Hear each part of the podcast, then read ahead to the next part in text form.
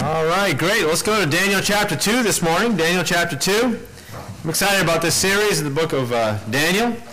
And uh, the parts that are just kind of talking about his life, we'll certainly be able to learn about what he went through and, um, and find uh, some, some uh, similarities, some things we can identify with uh, for sure.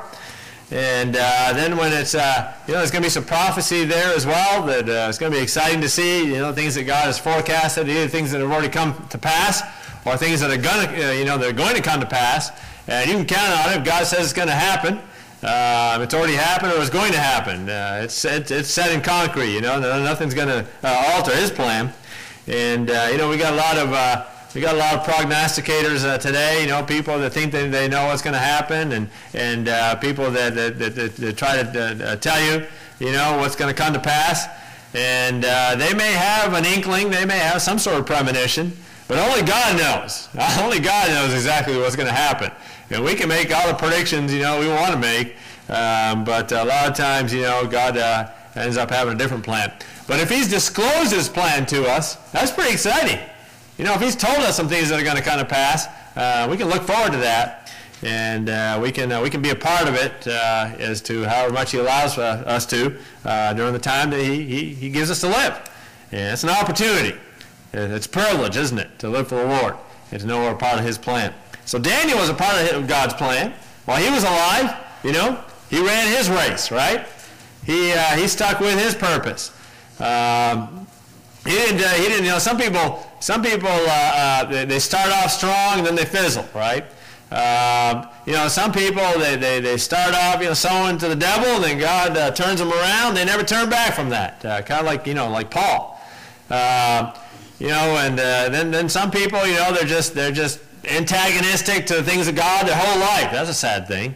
That's a sad thing, isn't it? Um, and, and so, uh, but Daniel's one of those guys, you look at him and you think, wow, it just seems like from a young, probably maybe, maybe had to do with his upbringing, you know, the foundation he was given.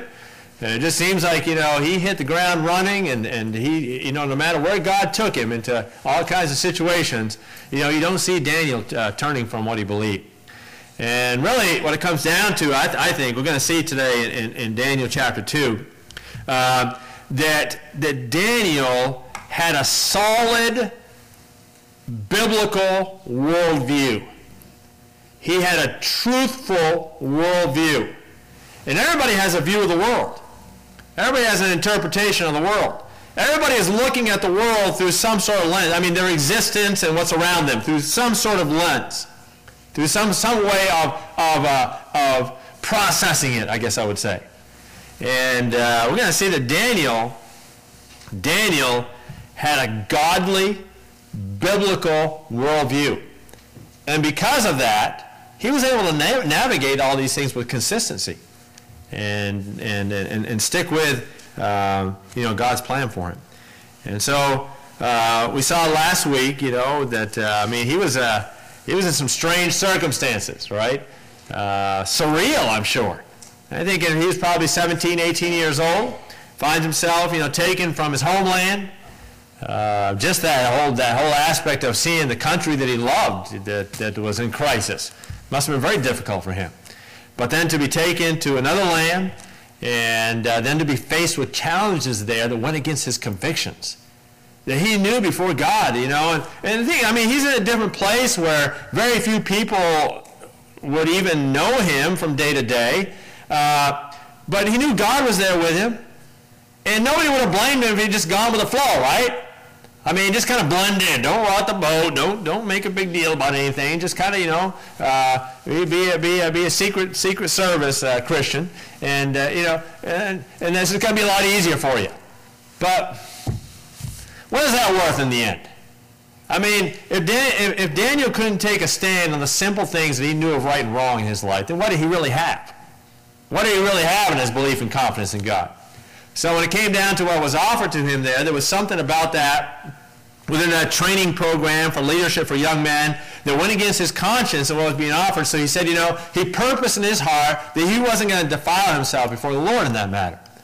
And then he went with, with, with uh, uh, uh, he did a respectful appeal, gave a creative alternative to that. And that was really, I think that that point in Daniel's life was crucial to him being the man of God that he ended up being. That was kind of, you know, as a young man, a little bit of a crossroads there. And because he proved himself faithful in that relatively small matter that he could have just kind of, you know, uh, gotten by with and nobody else would have really known. Maybe, maybe his three buddies, you know, Hananiah, Azariah, and Mishael, they might have known. But he was able to encourage them to do right as well.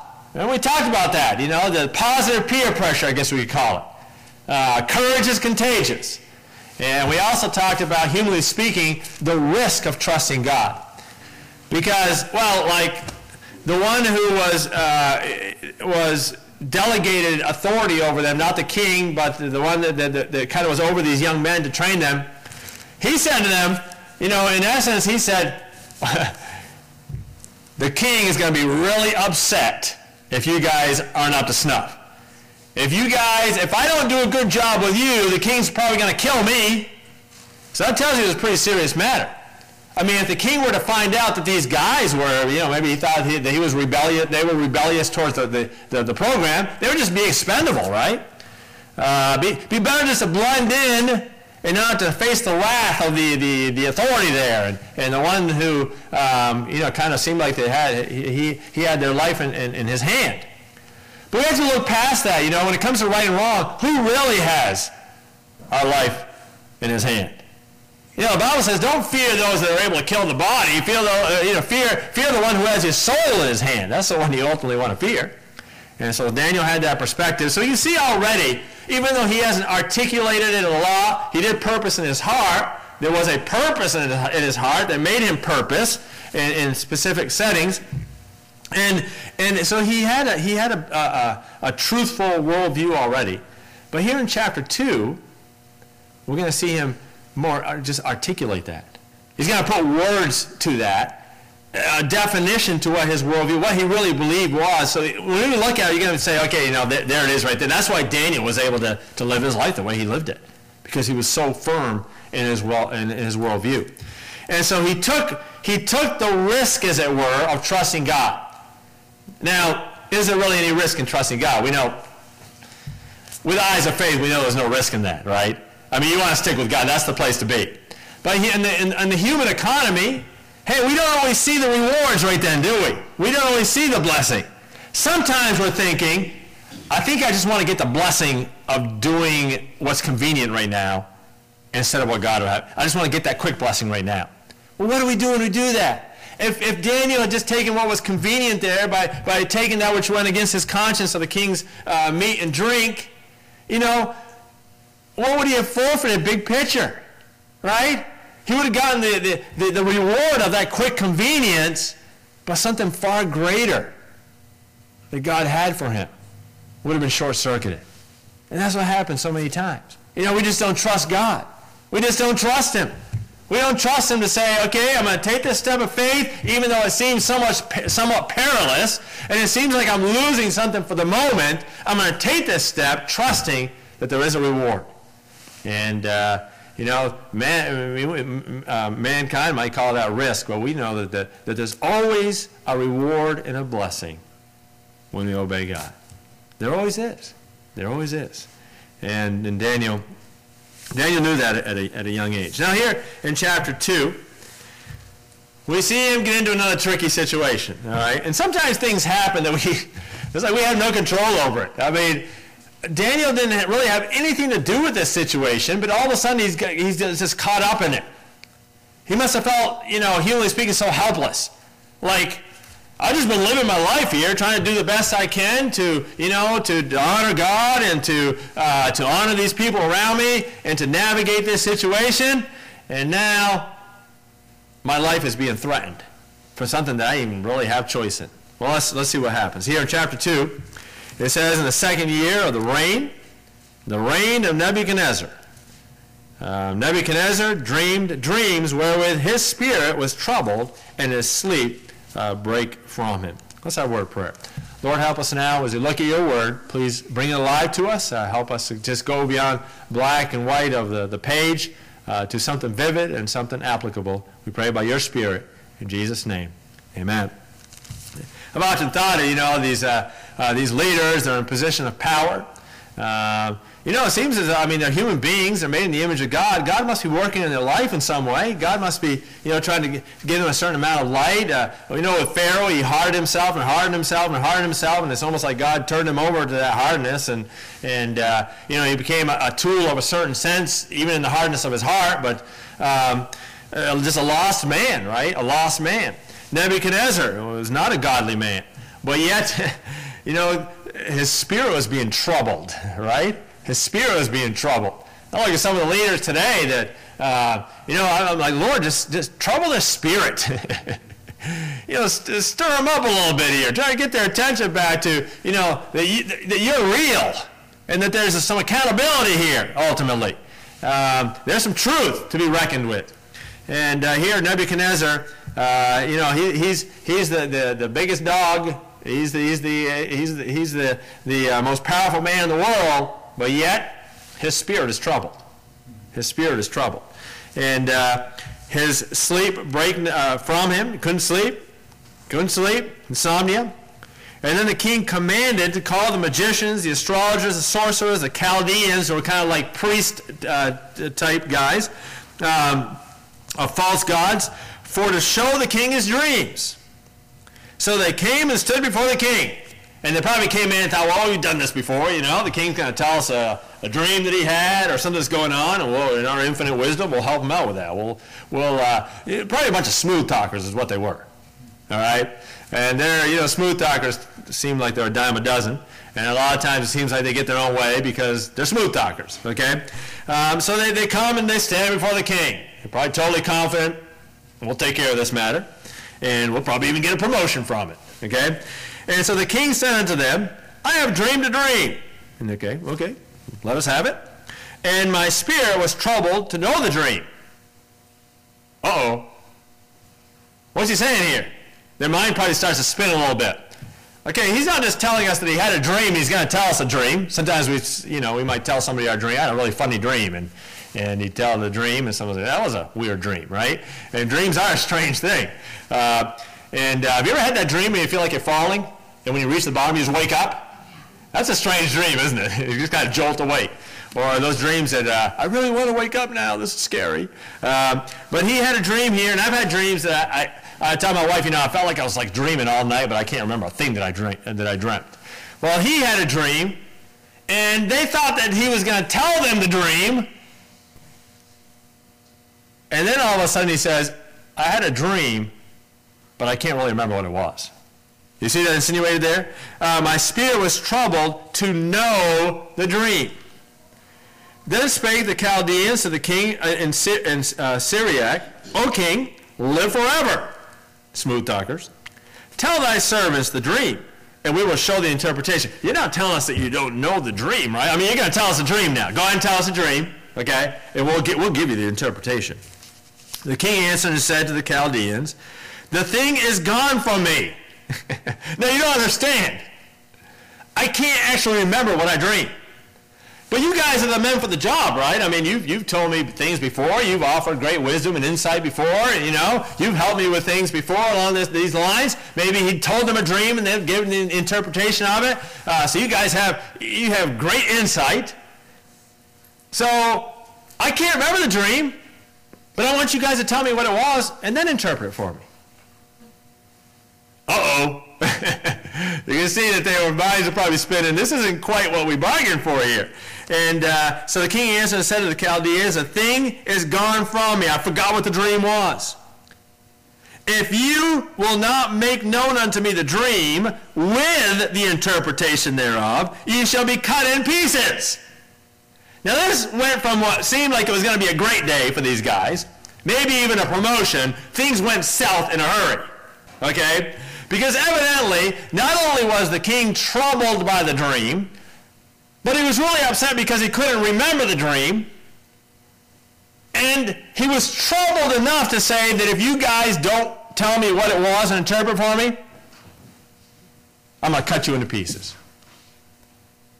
Now, I'm pretty sure these guys, you know, they weren't like, yeah, you, we've heard that before. You'd never do that to anybody.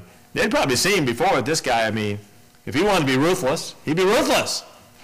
He was sovereign there of that situation. He was totally in charge, and he had the resources to say, look, this isn't just a threat, this is a promise. If you don't tell me what that dream is and interpret for me, I am troubled, and you're going to be in trouble. And uh, that's exactly what he said.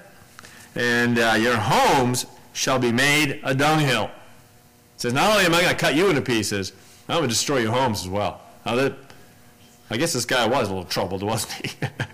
um, and uh, then in verse 6 he says, But if he show the dream, here's your chance, boys. All right? If you show the dream and the interpretation thereof, ye shall receive of me gifts and rewards and great honor. I'll give you a promotion like you never thought you'd get if you can help me with this. All right? So I might be thinking, well, uh, okay, let's, uh, man, we're all here. Uh, well, let's just, one of us just speak up and just give it a shot. Like, just put a dream out there, and hopefully he'll say, yeah, yeah, yeah, that was something. But they don't have time to corroborate, right? They don't time, have time to get their stories straight together. And, uh, and so they're just all standing there like, probably like deer in the headlights, like the saying goes, and they're like, whoa, this is heavy duty. And I think he means it. I think he is tr- a troubled king here. And, and he says, look, uh, but on the other hand, you, you, you might look at this as a bad deal, but this could be a really good deal for you if you come through for me. Is a great opportunity. But I don't think they're seeing it that way.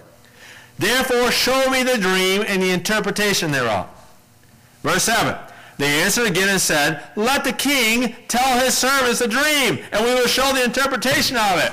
So again, they're saying, uh, Well, yeah, sure, king, but, but can't you please remember the dream for us? Can't you do that part for us? And then we'll give you the interpretation. How convenient, right? I thought these guys were special. I thought they were magicians. I thought they had uh, special powers. And uh, the king answered, they're just charlatans, right? The king answered and said, I know of a certainty, a certainty that ye would uh, gain the time because ye see the thing is gone from me. But if you will not make known unto me the dream, there is but one decree for you. So he said, hey, look, I think you guys are just stalling. You're just stalling right now. Because you're asking me to tell you a dream, but I've already told you I can't remember it. All right? And, uh, and if, you, if you can't remember for me, there is one decree for you. For you, uh, uh, you ha have prepared lying and corrupt words to speak before me, till the time be changed. Therefore tell me the dream, and I shall know that you can show me the interpretation thereof. Hey, look, if you tell me the dream, I'll trust your interpretation. Because yeah, that'll be the easy part for sure. And the Chaldeans answered before the king and said, There is not a man upon the earth that can show the king matter. Therefore, there is no king, lord, not ruler, that asketh such a thing of any magician or astrologer or Chaldean. Now, that really was not the right answer at that point. They're trying to not kind of like grovel. Uh, well, they're, they're, this is unfair, king. I mean, nobody could do that. Nobody could tell you what the dream was. And any fair king wouldn't ask that of any. Now, you have a troubled man who's already told him what's going to happen, and now they're saying that he's not he's not fair. That's not going to help the situation at all. And it says in verse 11, and it is a rare thing that the king requires, and there is none um, other that can show it before the king except the gods, whose dwelling is not with flesh. Um, go to the gods. Maybe they'll give you the dream, king. Maybe they'll bail us out. Uh, and the gods there, they were gonna, you know, those gods were, weren't, weren't God at all. In verse 12, for this cause the king was angry and very furious. He wasn't as angry, he was angry and very furious. uh, and commanded to destroy all the wise men of Babylon. And the decree went forth that the wise men should be slain, and they sought Daniel and his fellows to be slain. So now they go, hey, look, uh, the king is so mad. He's saying, look, anybody that professes to be well, one of the, you know, the, one of the wise ones, one of the, the, the learned ones, I have the cream of the crop here. They can't tell me. They can't help me. I'm just going to destroy them all. Now, Daniel and the boys, they weren't, evidently, they weren't even in this meeting. They didn't have anything to do with it. They didn't have an opportunity to help if, if, if they could have because they weren't there. But now, you know, they're in a crisis situation. They're in a crisis. They're caught up in a setting in a land where there's some things going down, and they're, they're, they're going to be a part of it. And they're seeking for them. They're going through the list. They're checking them off, right? And uh, Daniel and the boys, they're, they're looking for them because they're going to be killed. Then Daniel answered with counsel and wisdom to Arioch, the ca- captain of the king's guard, which was gone forth to slay the wise men of Babylon. And so he appeals again. He appeals again. He seems to be a very gracious, very articulate young man, and he appeals. He answered and said to Arioch, the king's captain, Why is the decree so hasty from the king? Then Arioch made the thing known to Daniel. Daniel said, What's the situation here? What's, what's, what's happening? Why, why in such a frenzy? Verse 16 Then Daniel went in and desired of the king that he would give him time and that he would show the king the interpretation. Now, here again, you know, there's, there's Daniel just has to say, God, I'm trusting you in this. I'm trusting you in this. My life is being threatened here. I'm going to trust that you give me answers, that you give me wisdom, that you give me insight. And he appeals, would you give me enough time to just be able to think about this and to come before you and to, to help you with this matter? And uh, verse 17, then Daniel went to his house and made the things known to Hananiah, Mishael, Azariah, and his companions. And I think what he's saying there is, guys, I want to share this burden with you, and would you help me carry this burden, and would you help me pray about this? I think that's exactly what he said. Guys, I need, I need, I need prayer. And what a wonderful thing to have there, right? Because, you know, so many times we find ourselves in situations which are just overwhelming and kind of beyond our capacity. And isn't it good just to have some friends that say, hey, would you pray for me about that? Um, can we be in this together? this would be really helpful. And you should, you, should, you should be able to do that in your church family. You know, just give somebody a call. Get together with somebody. Spend a few times. We all go through hard times.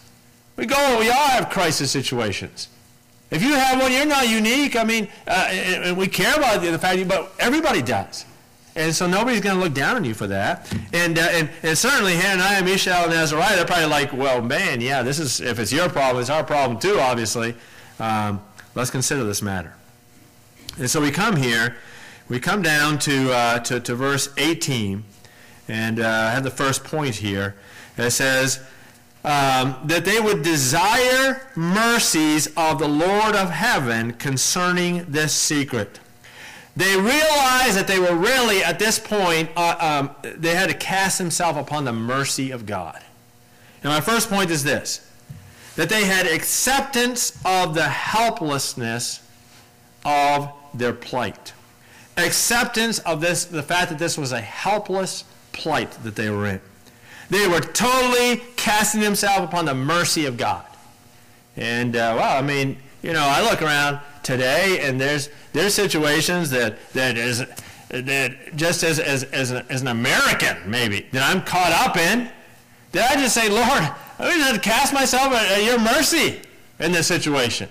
I have to cast yourself, uh, I have to cast myself, I'm totally helpless here. My plight is helpless if it's not for you. And I, I have to accept that. And that's a hard thing for people to accept. You know that? Hey, are you like me? You want to be able to change everything yourself. Right?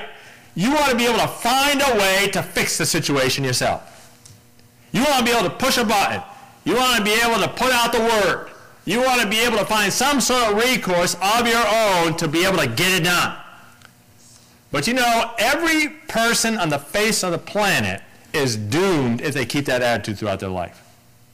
Because the only thing that brings us to salvation before God is for us to realize that we are helpless. We are helpless. We have to accept the helplessness of our plight. Just like they were doing here in the big picture of spiritual matters, we have to say, God, without you, I, I am lost. I am doomed. I'm finished. And then there's going to be situations, even within the physical realm here, we're going to say, Lord, I don't even know where to start with this. I, I, I can't do it. I mean, there's a part of me that, that wishes I could, but maybe it's a good it's a good place to be, Lord, just to come to you and say, I need your mercy here. We need your mercy, Lord. We need your mercy. And so the, they, they, it says that they would desire mercy of the God of heaven concerning this secret. That Daniel and his fellows would not perish with the rest of the wise men of Babylon. And uh, so they're saying, Lord, Lord, would you have mercy on us? it seems like this, uh, some, some people are, are, are in big trouble here. And uh, Lord, would you, would you have mercy on us? Would you, would you spare us from this? Would you help us in this situation? And uh, then in verse 19 it says, Then was the secret revealed unto Daniel in a night vision. Then Daniel blessed the God of heaven. The first point was acceptance of the helpless plight, and secondly, acknowledgement of the help provided. Acknowledgement of the help provided. Because, you know, what we do sometimes is we cry out to God, and then God answers it, and we like thank our lucky stars, right? Man, that's a good fortune today. Things just kind of worked out for me. It was wonderful. And we forget about the fact that, you know, we were totally at God's mercy in that situation. We better take the time right then, right at that moment to say, Lord, I bless you. Lord, thank you so much. Lord God of heaven, you saw and you helped where my need was. And uh, so sometimes we ask, but we don't, we don't thank. Sometimes, you know, when we're in trouble, we're crying out and, and, and we're looking for help and we're asking, but when everything's going great, we just go on our happy way and, and we just take it for granted. And, uh, and so here they had the acknowledgement of help provided. And they didn't say, you know, Dana didn't say, well, you know, I'm super special because I got this figured out. He said, God, God gave this to me. God helped me with this. God gave me the wherewithal to understand this. Uh, people are very arrogant creatures. And that's the, the, the, pitfall of being made in the image of God is we have, you know, we have those components of reason and creativity and, and, and being able to figure things out and, and a certain level of genius, really. God given. But we need to remember, it's God given. And anytime we're able to put any of that to use to accomplish something, it is God given. Without breathing his oxygen, without he, him keeping your ticker going, and without the mind that he has given you, without any of those resources that he has uh, um, entrusted to you, you would literally be nothing. And so at those times when God gives an answer, especially to some, to some predicament that you're in, take the time to acknowledge that. And if you're not in a predicament, thank him for that as well. Probably going to be running around the corner, right? You better be walking with him. And uh, so uh, we may call this gratitude expressed. And it's very often the mark of a biblical worldview. Someone who has a biblical worldview is going to be a grateful person. If you don't have a biblical worldview at a certain moment, you're going to be arrogant, you're going to be self-sufficient. Um, and that can, unfortunately, come and go. We need to be more consistent in our biblical worldview. And then thirdly, uh, third and last point, is, and this is where we really see Daniel's worldview. We'll have to probably pick up a certain part of this next week. But an articulation of his preeminence. Not only did he acknowledge God for what he needed, not only did he acknowledge God for what God had given him, but now he acknowledges, he articulates the preeminence of God. And really, when he does this, we're going to see what Daniel really believed. We're going to see the heart of where Daniel was, what the purpose of his heart was, what he truly believed, not what he just he said he believed, what he truly believed that carried him through life. And it's his worldview. It's his worldview. And, uh, you know, it says here in verse 20, Daniel answered and said, Blessed be the name of God forever, for wisdom and might are his. Now he starts to express what his worldview is, and his first, his first, the first part of it is that that you know that he recognizes and acknowledges God as being forever. God is eternal. Now, there's a lot of talk these days about uh, about conspiracy theories. All right, conspiracy theories. But let me tell you what the biggest conspiracy of all has been. The biggest conspiracy of all of all time, of all of mankind's existence, the biggest conspiracy of all time is to do away with the reality of an eternal God. That's the biggest conspiracy of all. And that's the fool's conspiracy. The fools, as they say in their heart, no God. and they spend their whole life seeking to put up mirages and, and lies and deceit and all kinds of uh, um, false flags and all kinds of, uh, of, of spinning realities, smoke and mirrors to deny the existence of God. Because the existence of God is so plain when someone's looking at it. Just in your makeup, the fact that you're able to sit here and process this today is, is, is testimony of the reality of God. Give me a break. There's no way that we would be able to sit here as human beings and even process the truth and even be able to, to understand what we're reading from this book here, even to be able to reason these things, for it to be passed on from generation to generation. The capacity that we had to do that as being made in the image of God. God says, Come, let us reason together. How can we reason together?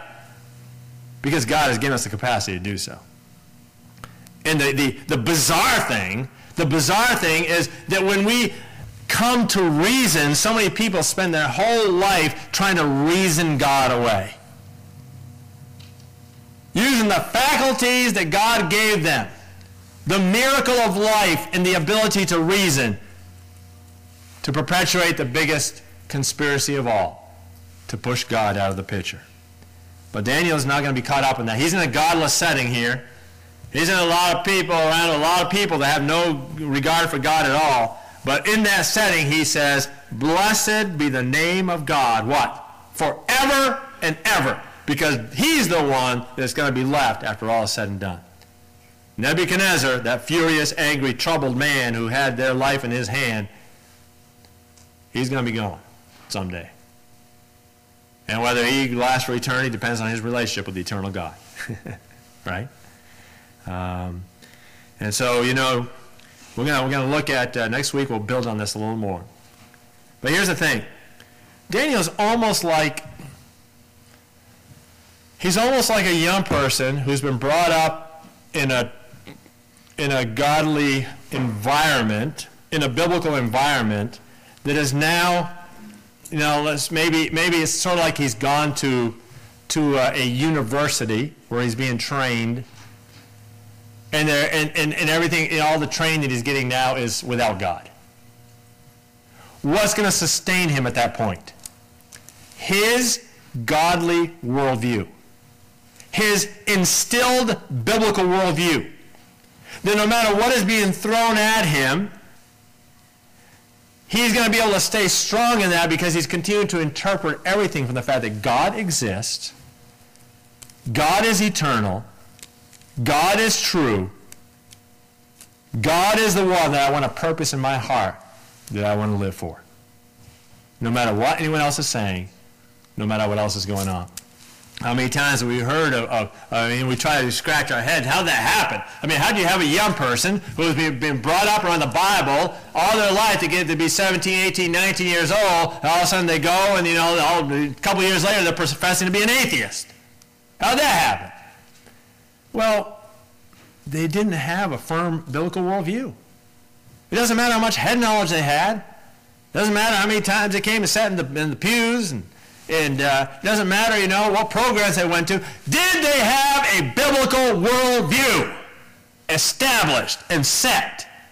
And they had their questions answered by the truth of God's Word. They had reasoned it and taken it to heart in a way that nothing was going to shake. Nobody going to slap that out of their hands. That's what it takes right there. And, uh, and Daniel had that. And if Daniel, if Daniel by God's grace could do it, anybody can. But it's, uh, you know, it's a tricky thing. I mean, we have to, we have to be thinking, we have to be thinking, uh, can, can a, a young person not just say they believe something, but can they articulate it from their heart? Can they explain, this is what I believe, and this is why I believe it, and this is how I will apply it in real life situations? Daniel, uh, Hananiah, Azariah, Mishael, they got to be in some tight spots. They're in one right now. And, uh, and they're going to be able to, they're going to have to keep this, this biblical worldview. And I'll tell you what, in the days to come, our worldview is going to be tested. is. In crisis situations, it shows what you really believe. It shows what you really believe. Because it's easy just to, you know, when Christianity is like the popular thing, and it's like the kind of the going thing, and it's kind of like, you know, hey, we're a Christian nation, so I'm a Christian. And everyone's like, yeah, that's good. You know, it's kind of like, you know, red, white, and blue, and, and Christian, and yeah. But when it's not so much anymore, what do we really believe? Do we really have a biblical worldview? It will be tested, just like it was tested for Daniel. And then next week, we're going to see uh, seven points uh, in which, you know, obviously you put points so they're easily to follow, but they're all, they're, they're in the verses here. You can read ahead on them if you want. Seven ways in which uh, Daniel demonstrates his biblical worldview in what he articulates. And it's powerful. It's powerful. It's life-changing, and it's, and it's life-sustaining. Let's pray. Lord, just